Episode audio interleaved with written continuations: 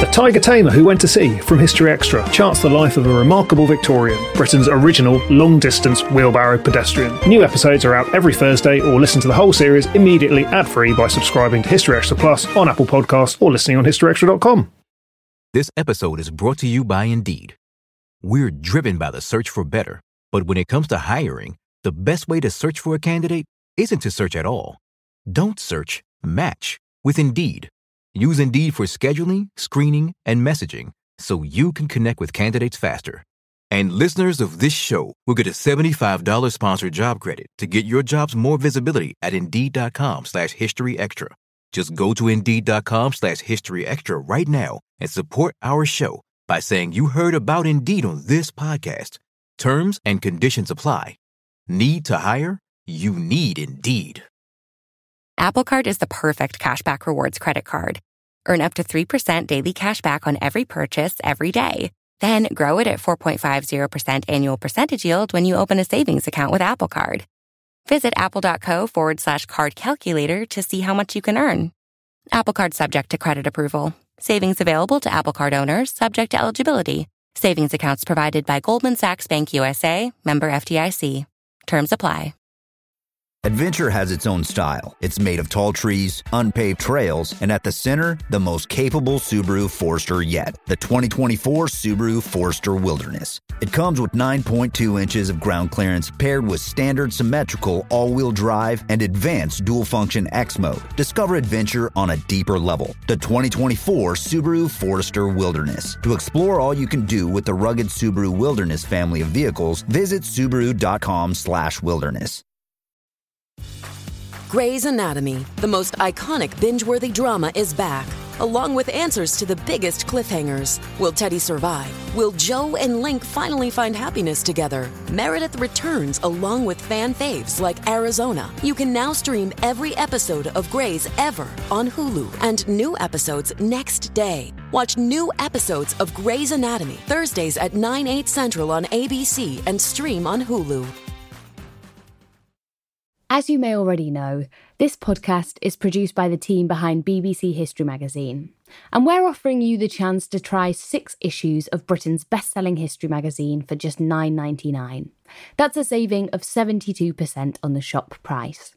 To find out more and take advantage of this offer, visit buysubscriptions.com forward slash podcast. And if you're based in the US, you can subscribe for just $49.99 for 13 issues, saving 65%.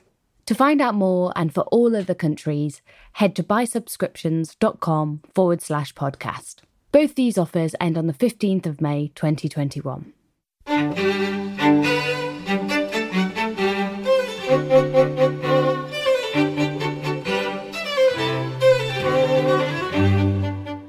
And welcome to the History Extra podcast from BBC History Magazine, Britain's best selling history magazine.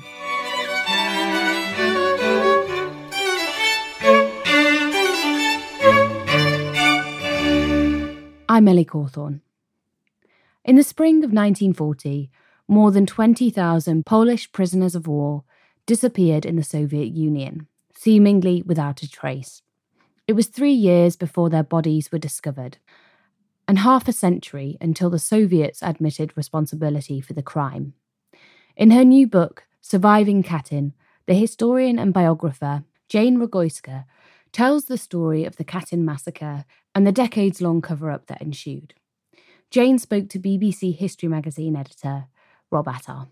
Your book describes the fate of thousands of Polish prisoners of war who were in Soviet captivity in the Second World War. To begin with, could you explain how it was that these Poles ended up being captured by Soviet forces? So, I suppose most people in the West are very familiar with the outbreak of World War II as beginning at the beginning of September. The Nazis invade Poland, and that's the reason why Britain and France declared war.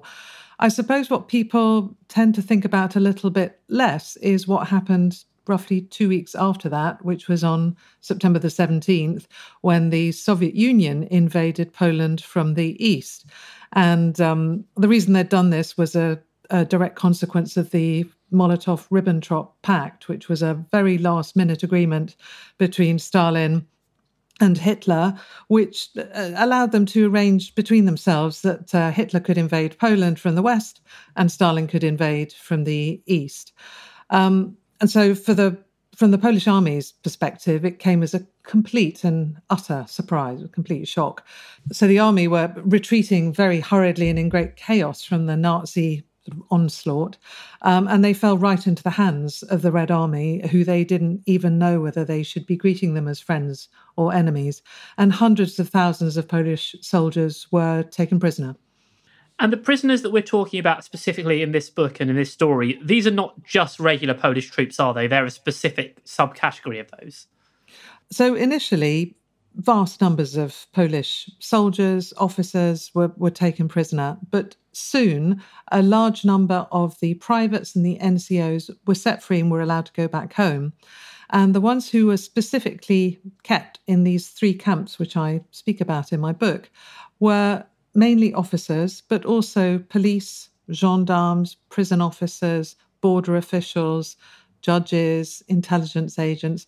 Um, and they were basically a category of people who were of specific interest to the NKVD, which was the precursor of the KGB and what's now called the FSB, the uh, Soviet secret police, if you like. And one thing reading a book that I found really interesting was that considering what we know of Stalin's Soviet Union and how they treated prisoners, and also the eventual fate of these um, soldiers, the camps they were kept in seemed relatively benign. Their treatment wasn't actually that bad, certainly compared to other prisoners in Soviet captivity and German captivity through the war. I mean, why do you think it was that the NKVD actually treated them relatively mildly? That's a very interesting question because these three camps were, I suppose you could call them intelligence camps. So they're quite an unusual category of camp. So, as you say, that they're not the gulag. You're not being worked to death mining in Kolyma in Siberia. But they're also not the kind of Colditz style officer prisoner of war camp that we associate with World War II and which um, followed the, the generally accepted rules according to the Geneva Convention or the Hague Convention, where officers could be expected to be treated in, in a particular way. And the Soviet Union wasn't a signatory to any of these conventions. Uh, but nevertheless, there was a deliberate policy on the part of the NKVD that they would treat them you know, marginally better than they were. They were not particularly well treated. They were kept in very impoverished, freezing cold conditions. They were they worked. They didn't get a lot of food, but they weren't beaten, and they weren't. So violence was absent. And I think the main reason for this was the reason why they had been kept there, which is that the NKVD were primarily interested in in two things. They wanted intelligence, and they wanted conversion to communism. So, what they really wanted to do is they had this uh, captive audience, if you like, of um, people of, of, enormous potential interest to them, but also people who were um, highly professional, highly educated, who could either, under the right influence, be persuaded to accept communism, so they hoped, the NKVD hoped, um, or could be persuaded to give up intelligence or interesting information. So they realized they had to be a bit more subtle than they would in other circumstances. And there was a very specific distinction made between treating people as prisoners of war and treating them as criminals. So if you were taken the, to the Lubyanka in Moscow, for example, uh, and you were interrogated there, it was as a criminal. And if you got sent to the Gulag, it was because you had been tried um, and sent off to to a labor camp.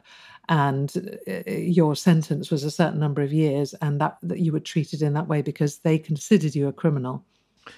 And then the big moment happens in the spring of 1940 and the decision was t- is taken to execute the majority of these polish prisoners. Do we know who took this decision and why? Well the decision to kill the prisoners in the three special NKVD camps. In there, were three of them. There was Kozelsk, Starobielsk, and Ostashkov, and the decision to to kill them came very late. We don't have much documentation because most of it was destroyed, but we do have a crucial document which is dated the 5th of March 1940. And we know that it was signed off uh, by Stalin and that this document comes from the head of the NKVD, Lavrenti Beria. So the decision was taken at the very, very top of uh, Soviet power. As to precisely why at that moment in time, it's a very open question. It's one that I discuss in my book at, uh, in some detail. Um, so the, the reason given by Beria in his document is that they're all hardened, irremediable enemies of the Soviet Union. And what that reflects is that during the seven months when these men were kept in these prisons, they were interrogated repeatedly. They had their beliefs challenged and questions over and over again by interrogators, either specialist interrogators from Moscow or uh, staff who, who were in the camps. And their job was to try and find out, you know, what these people knew, whether they might be possible collaborators or. And at the end of seven months of this, really what they had discovered was that a very, very tiny proportion of these men were willing to collaborate, uh, either uh, because they were pro communist or because they had decided, for whatever reason, that, that they were willing to do so. The vast majority stuck to their loyalty to the Polish government in exile, which uh, had escaped from Poland uh, uh, during the Soviet invasion, gone to France, and then later um, set itself up in London. So, so really, from a, a point of view of what those camps had set out to do. It had been quite a monumental failure, really, I suppose. Um, as to why specifically they decided to murder them at that point in time, it's a really pretty much impossible question to answer. And in my book, I speak about kind of three categories of answer that you can give. There's a kind of simple answer, a complex answer, and an unknowable one. And the, simple answer is that, that these were enemies of the Soviet state and with us to be disposed of in the way that any number of categories of people had been killed under Stalin's regime, and most particularly and most recently in the Great Terror of 1937 to 38. So there was already a kind of there was a precedent of mass murder on that scale of people on the grounds that they were of some cultural or political or social um, da- danger as perceived by Stalin. Um, so if you look at it from that perspective, you'd think, well, Stalin's main aim was to uh, run Poland as a not as a direct part of the Soviet Union, but as a satellite state under Soviet control, indirect Soviet control. And that was his aim right from the beginning of the war. And he achieved it. Ultimately, after the war, it became a communist country. Um, and so, therefore, any people who could stand against that, who could rebel, who could lead rebellions, uh, would be in his way. So he had an opportunity here to get rid of 14,500 highly educated professionals, people who were leaders in the in the society, the intelligentsia, as they were as they're known as. Um, so why not? That's one argument. Very brutal, kind of Bolshevik sort of uh, argument about categories of people. A more complex answer is why then? Why April 1940? And, and you know, a lot of energy is being expended try, trying to answer that question. And again, in the absence of any real documentary evidence, it's quite hard to work out precisely why. Um, most arguments hinge on the idea that uh, Stalin kept them as long as he thought they might be useful sort of bargaining chips, um, or as long as Beria thought they could get information out of them.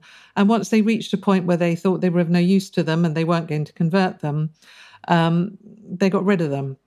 So the specific timing is sometimes linked to the end of the Soviet Finnish War. Um, that maybe he uh, there was some sort of theory about needing the places in the camps for prisoners coming from Finland, but that's never really been confirmed, um, and it's not a particularly strong argument. So once again, it's it's it's not 100% sure. And then the unknowable answer is really that we will never know for sure precisely why, because amongst the people who were killed were a wide range of uh, personalities and people of different beliefs. They didn't all fall into one particular category. And in a kind of mirror image of that, the people who survived, so a very small number of people who survived, there were many amongst them who were actually quite inimical to the Soviet beliefs. Um, and so that does raise the question of why were they saved and not people who were less uh, energetically anti communist? So you talked before of, of a number of 14,500 people executed, which is, of course, a, a, horrific number. How did the NKVD go about killing that many people? Probably might be helpful to explain to people. A lot of people think the Katyn massacre is a single event, which it isn't. And I've talked about 14,500, 14,000 uh, 500 roughly. But actually, the, the full number is just under 22,000. And that's because the people that we were concerned about during the war were the, the prisoners in these three camps. But later on, after the collapse of communism, it became evident that there was a further 7,300 prisoners who were in prisons in Belarusia and Ukraine who were executed under the same order. So the way they went about killing these men was extraordinary for two reasons. The first being that it was done in the utmost secrecy. And the lengths to which the NKVD went to maintain that secrecy was really astonishing because they did it through disinformation. So they managed to create this rumor that the prisoners were going to be sent home. And this rumor was built up in all sorts of really fascinating ways. They would drop uh, itineraries in their bunk rooms with a map showing Romania and Greece on it so that the prisoners would get all excited and think, oh, you know, we're, going this way. Um, they are they started saying that they were going to go via Brest-Litovsk and they were then going to be separated depending on where their families lived and questions they'd answered on this particular questionnaire. They jumped into people's bunk rooms asking in the middle of the night, saying, Oh, does anyone here speak Greek? All of this designed specifically to arouse in the prisoners the idea of excitement and trust that they were going somewhere where they wanted to go. What this meant was that when they left the camps in transports which range from 50 or 60 men to up to 300, and they were loaded onto trains, they went quite willingly. In fact, they went joyfully. And it was the people who were left behind who, for quite considerable time, thought that they were the unfortunate ones. And then the actual physical way in which the murders were carried out um, was incredibly precise. So we know now, and this wasn't revealed until the 1990s when uh, documents were made available, and there were one or two witnesses who are still alive at that at um, NKVD staff who were able to give a, an idea of what happened.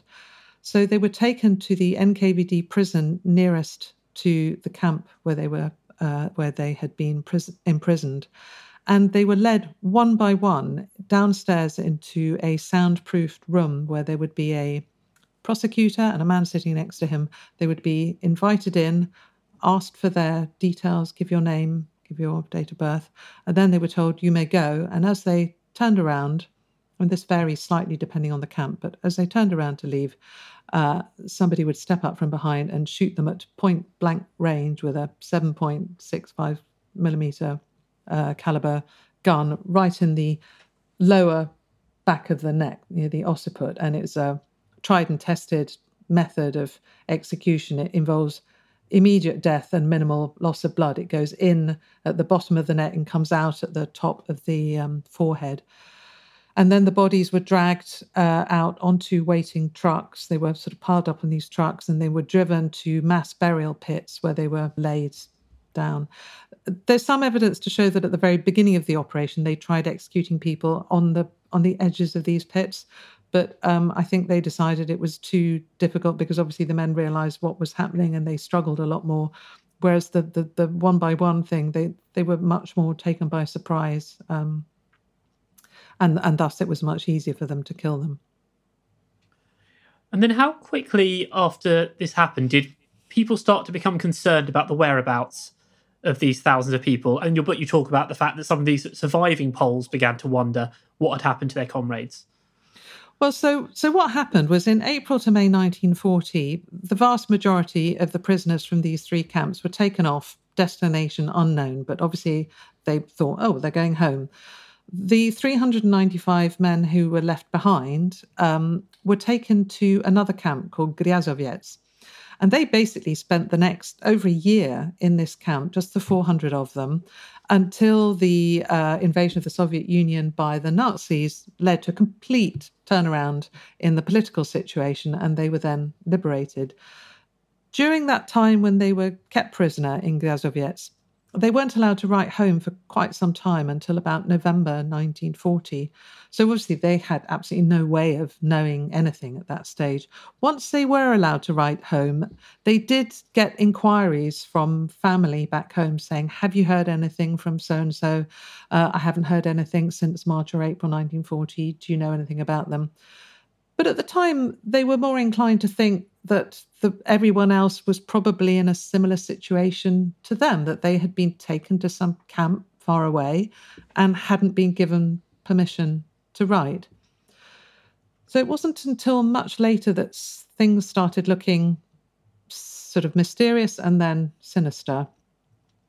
So in June 1941, when the Germans turned on their previous allies and invaded the Soviet Union, this resulted in a complete about face in terms of the uh, allied situation. So, obviously, the Soviet Union became Britain's ally, but also it meant that the Polish government in exile, which was Britain's ally, de facto became allied to the Soviet Union. So, this little group of 400 men sitting in this camp who'd been, you know, waste, wasting away, um, rotting away in, in sort of oblivion, suddenly uh, were liberated, and the Poles were allowed to form a Polish army based in the Soviet Union.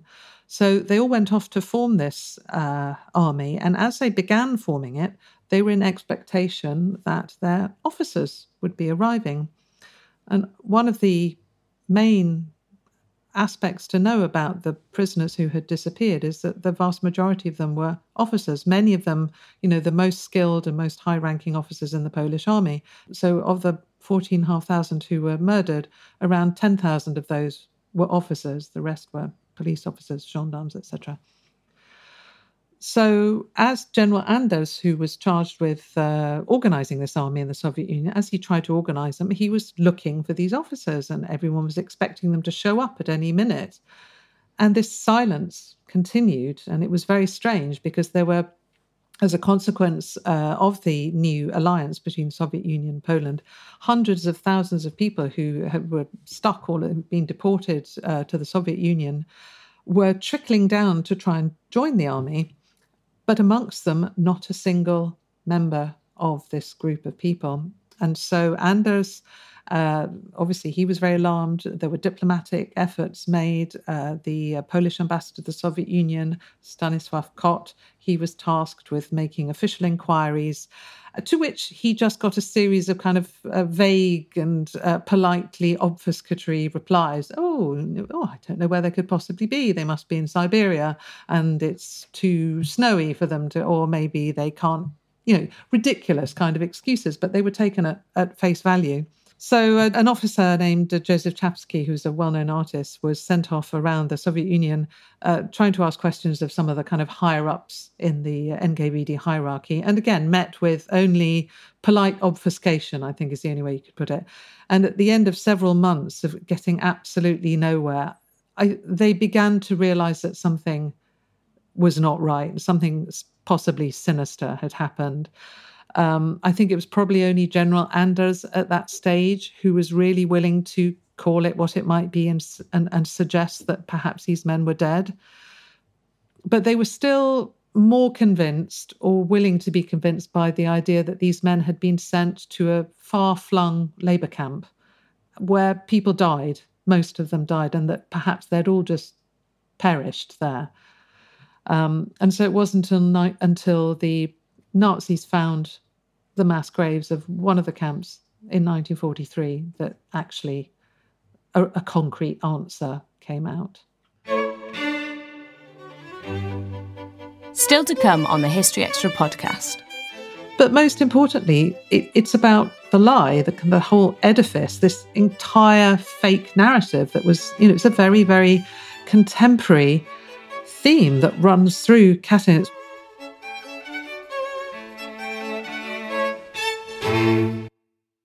This episode is brought to you by Indeed. We're driven by the search for better, but when it comes to hiring, the best way to search for a candidate isn't to search at all. Don't search, match with Indeed. Use Indeed for scheduling, screening, and messaging so you can connect with candidates faster. And listeners of this show will get a $75 sponsored job credit to get your jobs more visibility at Indeed.com slash History Extra. Just go to Indeed.com slash History Extra right now and support our show by saying you heard about Indeed on this podcast. Terms and conditions apply. Need to hire? You need Indeed. Apple Card is the perfect cashback rewards credit card. Earn up to 3% daily cashback on every purchase every day. Then grow it at 4.50% annual percentage yield when you open a savings account with Apple Card. Visit apple.co forward slash card calculator to see how much you can earn. Apple Card subject to credit approval. Savings available to Apple Card owners subject to eligibility. Savings accounts provided by Goldman Sachs Bank USA, member FDIC. Terms apply. This episode is brought to you by Etsy. So you need to get an amazing gift. Wait, no, the perfect gift. And it needs to say, I'm a thoughtful person, and I appreciate you, and I know exactly what you like, all at the same time. Well, Gift Mode on Etsy is here to take the stress out of gifting so you can find the perfect item for anyone and any occasion. It's easy to find gifts made by independent sellers for all the people in your life, like the pickleballer, the jazz fan, or the pasta lover. From 90s nostalgia and mixology to reality TV and gaming, there's something for everyone on Etsy. Whether it's a birthday, an anniversary, a holiday, or even just a day to say thank you, Gift Mode on Etsy has you covered. Need to find the perfect gift? Don't panic. Try Gift Mode on Etsy now.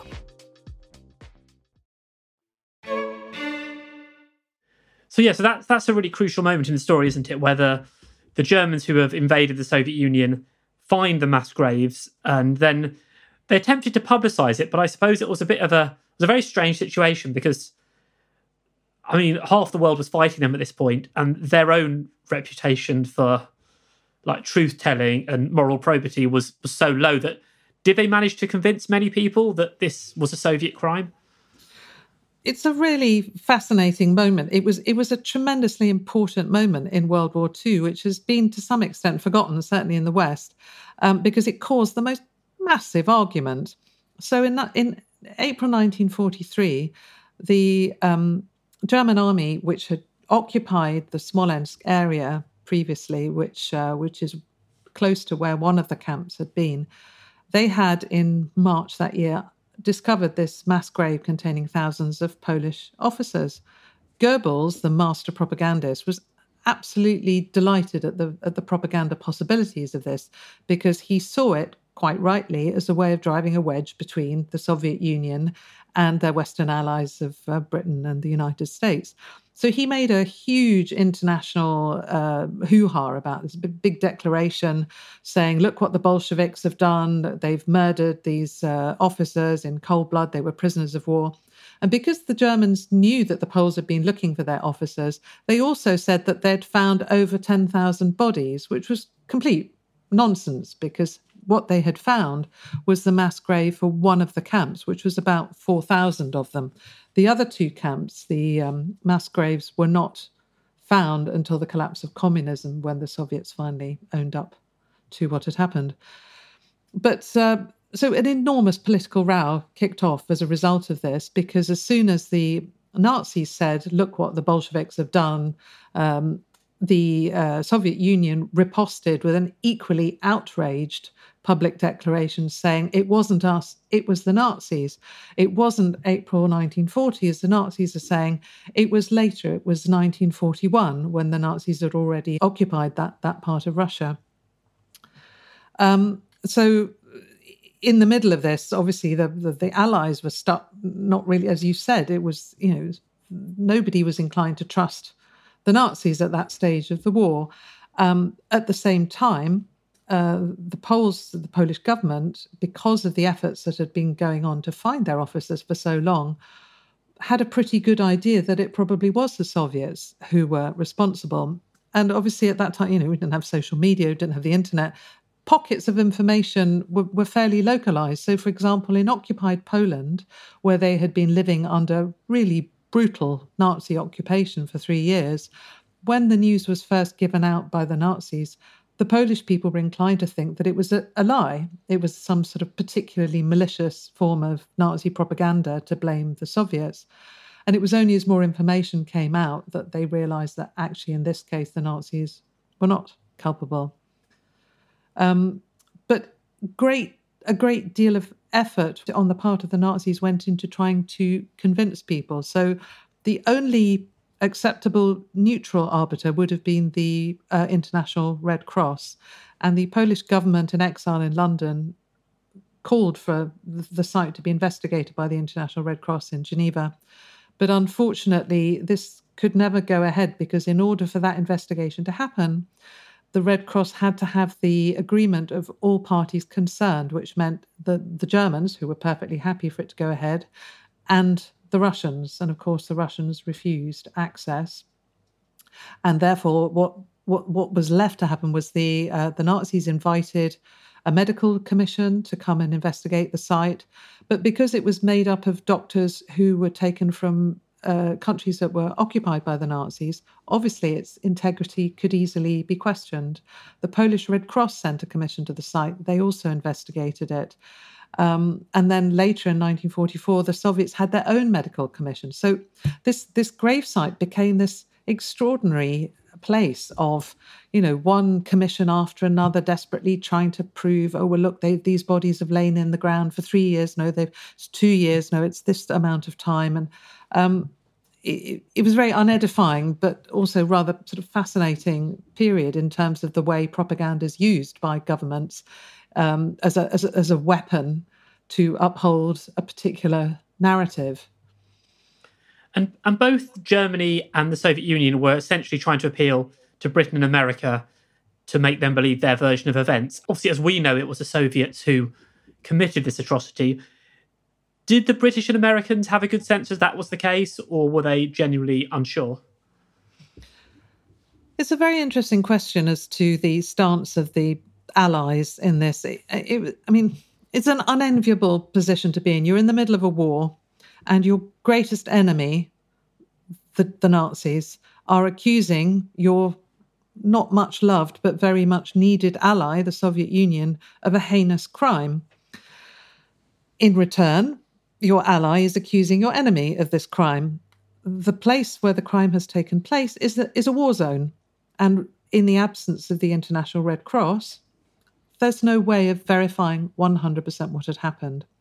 Having said that, because the Polish government in exile had a lot of information at its disposal, because there was a Polish Red Cross Commission that was sent out there and did their own research, because the Nazis flew in parties of all sorts of people, but including members of the Polish underground, Polish intellectuals to see for themselves, there was a, overwhelming consensus from the Poles who had no motivation to blame Soviets or, or Nazis you know more than the other. They hated both of them. So th- there was no motivation for them to pick one side over another fallaciously.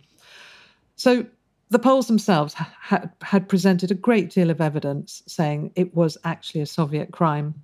But for political reasons, which are fairly obvious, a kind of realpolitik of the time, neither the British nor the Americans were willing to say in the public sphere that they thought it was a Soviet crime for the obvious reason that they didn't want to upset Stalin, upon whom they relied utterly to defeat Hitler. And far, and although Churchill was uh, conscious of, you know, what a difficult moral question this was, he was nevertheless adamant that, you know, we're fighting Hitler at this moment, and we need the Soviet Union to fight Hitler. It is Stalin who's going to help us defeat Hitler, not, sadly, Poland, a strategically unimportant, if very loyal ally.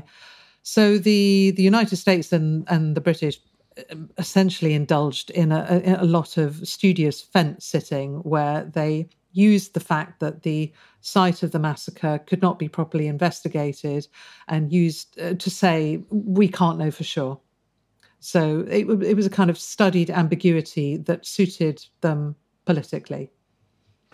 But there, there were clear signs that this had been a Soviet massacre because, I mean, for one thing, there was no evidence of any anything after the date of April 1940 on the men and the things about their clothing. So I mean, really, if anyone had studied it properly, it was pretty unambiguous who had done the crime. Yes, I mean it's amazing what you can convince yourself of if that's what you need to convince yourself of. But you're absolutely right that um, there had been absolutely no word from any single prisoner uh, since March, April 1940, and that had been verified with families in Poland um, there, there, was a whole question of uh, what they were wearing. There was the order in which they were found in the mass graves, uh, which basically exactly matched the order in which they had left the camp.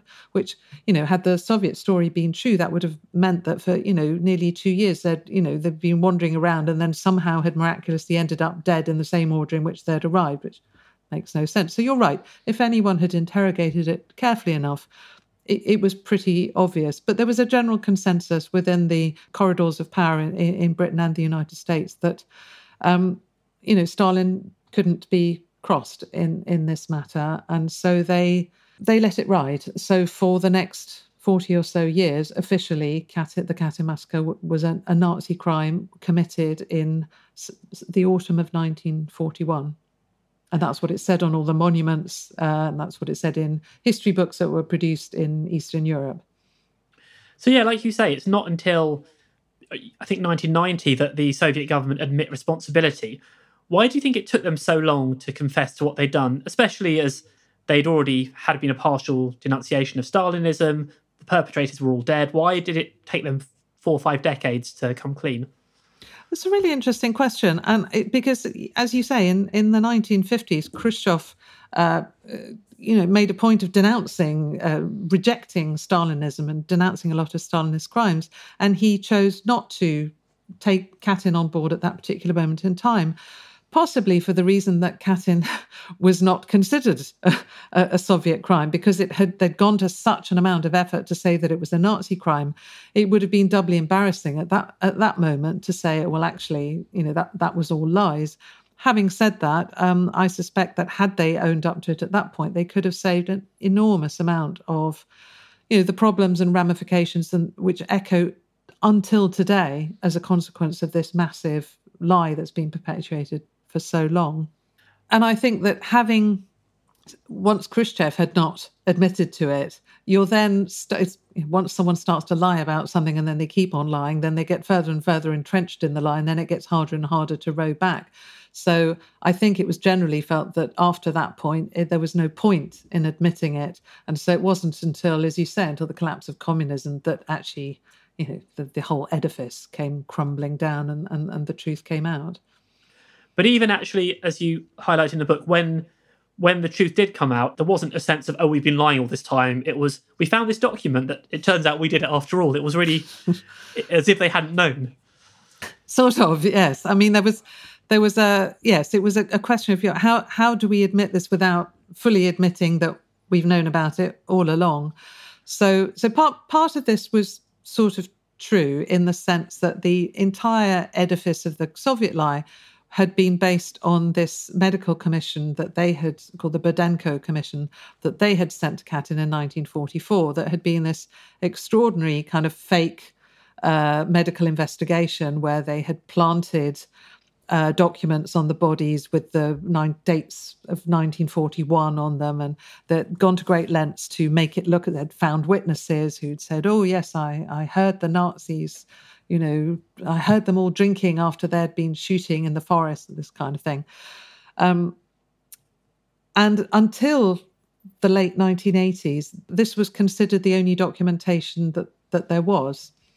And some, it was actually Russian historians, Soviet Russian historians, who had started during the whole period under Gorbachev of Glasnost and Perestroika, they had been his Russian historians had been allowed access to archives that had previously been closed.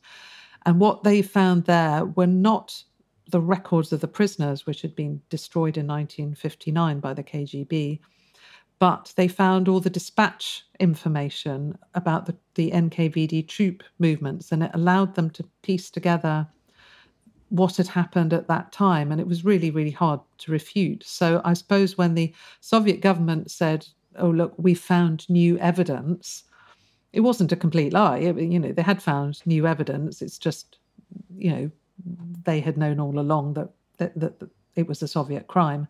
And they were careful to point to it as, you know, the NKVD, it was Beria, it was Stalin, and to, you know, not emphasize the fact that uh, subsequent iterations of the Soviet regime had colluded in keeping up the lie.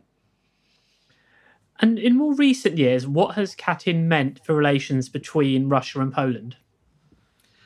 So the relationship between Russia and Poland around Katyn has been very fraught um, for obvious reasons. I mean, from a Polish perspective, it, you know, it's important to remember that this particular group of men, although not maybe numerically so great in terms of the number of people who've been massacred in various parts of Eastern Europe over the last century, um, they represented very well known people, a particular category of people. You know, they were judges, teachers, professors, journalists, um, you know, military officers, experts of every field. And they all, you know, everybody knew their name, everybody knew who was missing.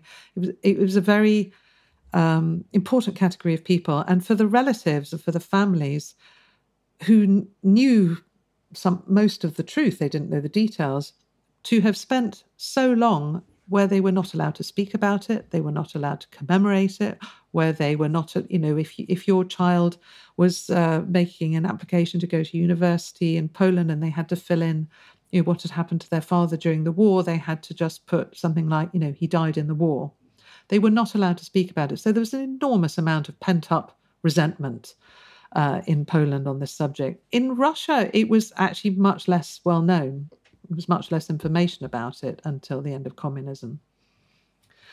Um, so when the truth came out, it was a huge sort of flood of uh, scholars looking for information, a lot of the Western publications being made available, because obviously during this entire period when nobody had been able to speak about it in Eastern Europe, in Western Europe, many books had been written on the subject, many theories had been put forward. So there, there was a huge kind of burgeoning of investigation uh, on both Russian and uh, Polish sides. Um, and to some extent, that began to lead to a, a, a softening, uh, to some kind of reciprocal understanding of what it meant. But there was always a, a kind of difficulty from the Russian perspective of accepting that these Polish victims were in any way ex- exceptional, if you like because of course you're talking about a country where you know not just tens of thousands but millions of soviet citizens had been murdered under the same brutal leadership of, of, of stalin. And in fact many soviet victims of the nkvd had been buried in the same mass graves as the polish victims. So i suppose there was always a debate about why did why does this group of men have greater significance than these others. Um, and, and that has continued to be an, an issue. And I suppose on a, a related point, millions of Poles were murdered in the Second World War by either the Nazis or by the Soviet Union. So why do you feel the story of these 20,000 Poles is such an important one to tell? I think for me, the, the importance of Katyn resides um, in the entire story because it's not just the way that they were murdered. I mean, it, it is it, despite the obviously the numerical competition in the Second World War, you've got so many examples of just extreme brutality and awfulness on every side, and particularly in Central and Eastern Europe, it's just unthinkable the amount of um, brutality that went on during and after the war there. But I think the fact that they were prisoners of war is is a very particular thing because that's a certain status that you have. You're not a criminal, you're a prisoner of war, which makes it stand out even amongst Soviet crimes. But most importantly, it, it's about the lie, the, the whole edifice, this entire fake narrative that was, you know, it's a very, very contemporary theme that runs through Katyn. It's one of the things that really interested me when writing about it is the fact that this is a, a, a false narrative that was maintained at enormous expense of time and effort by the, the Soviets and by the communist Poles in order to um, create an alternative story. And the fact that that lie was perpetrated by a government, by a state, obviously in Eastern Europe, they're fairly used to the fact that, you know, uh, under communism, they were being lied to quite a lot. And around the world, people are being lied to by many uh, authorities. But the length of time and the nature of the way that it was lied about has enormous echoes now. And the fact that this matter is still live, if you like, and that's partly to do with the Smolensk tragedy of 2010, which is a whole other issue that has perpetuated the whole problem between Russia and Poland. Um, but just that fact of of um, creating an alternative narrative and forcing it on people and suppressing the truth makes it a really, really contemporary story, I think, because the methods used by the NKVD are startlingly similar to what you see when you look at the poisoning, whether it's Skripal, whether it, or whether it's Navalny, that you know this combination of uh, brutality, cruelty, but also a certain kind of absurdity about the level of detail that they're prepared to go into to create this story. You know, the, underpants or the perfume bottle, these things. Um, it hasn't changed. So, in your last answer, you mentioned the recent plane crash, Smolensk plane crash, and how that has brought Katyn more into the public focus. I wonder if you could just explain for our listeners what happened there. So, yes, so in 2010, things were actually looking quite positive in terms of reconciliation between Russia and Poland. And it was the 70th anniversary of the Katyn massacre. Um, and it was decided to have a joint Russian Polish uh, celebration. There, and there were two different ceremonies planned. And at the time, Vladimir Putin was prime minister. And there was one sort of state occasion with the heads of states that involved him and Donald Tusk, who was at the time prime minister of Poland. Uh, they had a ceremony at the site. And then there was a, a Polish ceremony uh, to which the president of Poland, um, President Kaczynski, Lech Kaczynski, was to attend, along with uh, many Polish dignitaries and about 400 chosen members of Katyn families, scouting associations, choirs, all sorts of people. And it was more like a kind of pilgrimage. This was due to take place in April 2010. And the plane, the presidential plane that was carrying the president, his wife, and just under 100 Polish dignitaries, so again, a kind of elite group of Poles, um, on its way to Smolensk airport, crashed just outside, killing everyone on board. And it was actually this event that first struck my interest about um, Katyn because I realised at the time that uh, because it was in the newspapers everywhere in Britain that actually most of my friends had never heard about Katyn, and uh, it made me think about why that was and why it might be worth writing about it. So, fast forward ten years, and now we know. Um, but the awful echo. I mean, it's uncanny, obviously, that you would have this crash and that it's, uh, you know, Poland's elite who are destroyed in, in, in this dreadful accident. Um, initially, this led to a kind of further reconciliation between the two countries. There was an investigation, the Russians did an investigation, the Pol- Polish government under Donald Tusk did an, did an investigation, and came to the conclusion that um, it was a combination of pilot error and poor visibility and uh, a very poorly equipped uh, military, not a civil airport. So initially, it looked like this wasn't going to have such terrible ramifications and it was going to form part of a, a progressive softening of relations. But that didn't last very long, and particularly after 2015, when um, Lech Kaczynski's uh, political party, um, Law and Justice, came to power, they started taking a much more aggressively anti Russian line on this. And they declared that the investigation that was run by Donald Tusk was uh, inconclusive and had suppressed information. They launched their own investigation, which reported back saying that they thought there'd been an explosion on board and that the Kremlin was responsible for it. So you've kind of gone full circle here, where uh, the Polish government for whatever reason, has concluded that actually this was not an accident, it was an act of Kremlin sponsored sabotage. And this has led to, you know, with the uh, changing attitudes in Russia as well under Putin, a kind of hardening of their line towards uh, neighboring countries. This has kind of brought things back to a very kind of frosty era and once again, you know, without a fully neutral investigation of the Smolensk air crash, nobody can really say 100%, you know, whether this is just a conspiracy theory or whether there's some truth in it. I personally couldn't possibly make any kind of comment uh, either way. Um, but it has soured relations, again, this whole uh, uncertainty, and it has been used on both sides for political gain.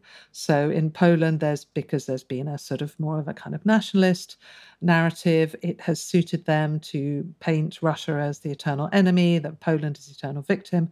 And on the Russian side, where being patriotic and being in support of Mother Russia has been equally important. Um, they have chosen to underplay Stalin's role as a brutal tyrant and only uh, point to his role as the great patriotic leader in World War II. And one of the really sad things is that it is still today, we are still seeing these reverberations of disbelief conspiracy theories. You know, there are people in Russia who still think that it's Katyn's a Nazi crime. There are people in Poland who think one thing or another. And I think it's a very good illustration of the way that um, lying to your people, lying to people, just ends up in an endless repetition of a cycle of people disbelieving authority, disbelieving factual evidence, uh, and a general atmosphere of mistrust, which means that conspiracy theories flourish. And then you end up in a kind of looking glass world where nobody knows what's true. And again, that's a very, very contemporary theme for us to reflect on. That was Jane Rogoyska. Her book, Surviving Katyn Stalin's Polish Massacre and the Search for the Truth, is out now, published by One World. You can find a link in the description episode of this podcast. Thanks for listening. This podcast was produced by Ben Hewitt, Jack Bateman, and Brittany Colley. We'll be back tomorrow with a discussion about medieval Ethiopia.